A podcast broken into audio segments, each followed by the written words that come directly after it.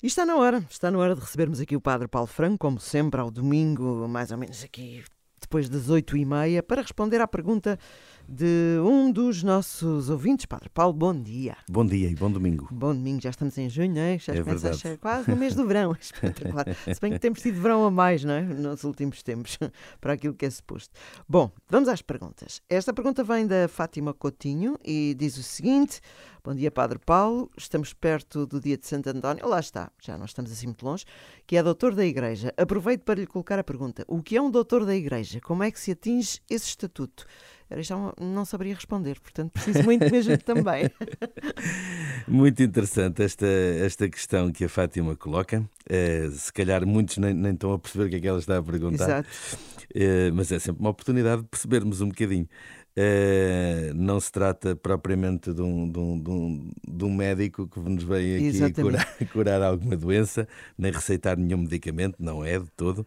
Este título ou esta denominação doutor da Igreja, que, eh, que no contexto da linguagem eclesial, da linguagem eh, da Igreja, nós, nós temos e que se aplica a alguns santos. e que normalmente se aplica por alguma razão. Sempre a Santos. Ou santas. Ok, sim, claro. Sim. Sim, normalmente até é depois da canonização que são declarados, mas já vou explicar isso, pela, são declarados como doutor da Igreja ou doutora da Igreja. Então, eh, quem são estas pessoas?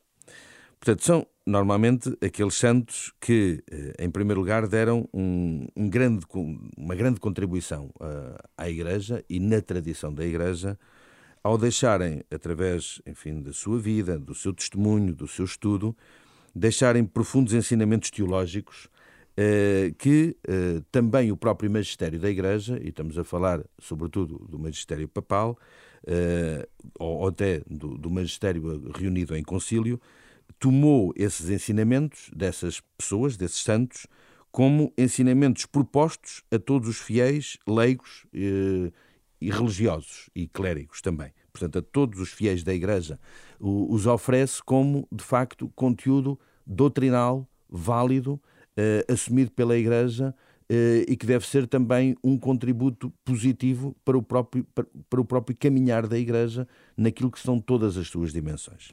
Portanto, ao longo da história, a Igreja foi proclamando determinados santos doutores da Igreja. Não estamos a falar de uma infinitude. Neste momento existem 37 eh, Ah, pois não.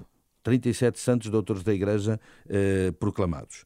E, portanto, entende-se eh, que estes homens e mulheres, pelos seus escritos, pelas suas reflexões, eh, viveram uma vida, em primeiro lugar, de intensa oração, muitos deles até com, com aquelas tradicionais experiências místicas, eh, uma vida penitencial, um profundo estudo da Sagrada Escritura e também uma profunda reflexão, uma reflexão teológica. E, portanto, tu- tudo isso eh, se transformou também em conteúdo doutrinal e em contributo para, para, a, própria, para, a própria, próprio caminho, para, para a própria densidade doutrinal da, da própria Igreja. Ou seja, a doutrina que a Igreja muitas vezes ensina é também fruto do trabalho destas pessoas, do estudo, da reflexão, da produção eh, teológica destes homens e destas mulheres. E normalmente, há bocadinho estávamos a falar disso, é o Santo Padre que dá este título de doutor da Igreja. Portanto, é o Papa que tem eh, este poder de, a um santo ou uma santa, eh, lhe dar este título. Eh, como disse, neste momento são 37 os, os doutores da Igreja, o, que foram, enfim, proclamados ao longo, ao longo dos anos.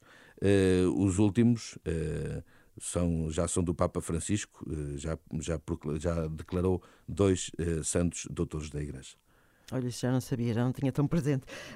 O Santo António, como diz aqui a nossa, a nossa ouvinte Fátima Coutinho, é doutor da Igreja. Ele é o único santo português considerado doutor da Igreja? É verdade. É o único santo português a quem foi dado o título de doutor da Igreja. Pelos, enfim, todos bem sabemos, pela importância também que ele teve até eh, na, na ordem religiosa dos franciscanos a que fazia- de que fazia parte, eh, o, o grande contributo teológico que ele também deu.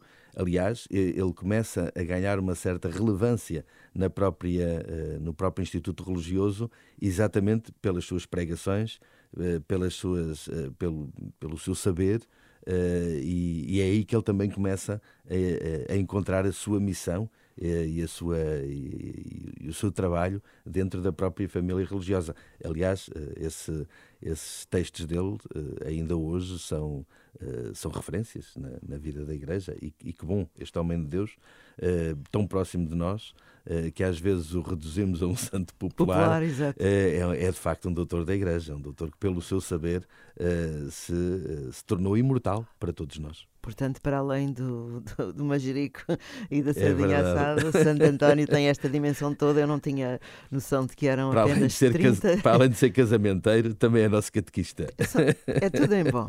Tudo isso resulta em boa coisa. É Muito obrigada, Padre Paulo, para a semana Obrigado. cá o temos um de novo. Domingo bom domingo. E já sabe, manda a sua pergunta dina.isabela.rr.pt ou então através do nosso número de WhatsApp, que é o 96 2007 500. Bom domingo com a Renascença. Bom domingo.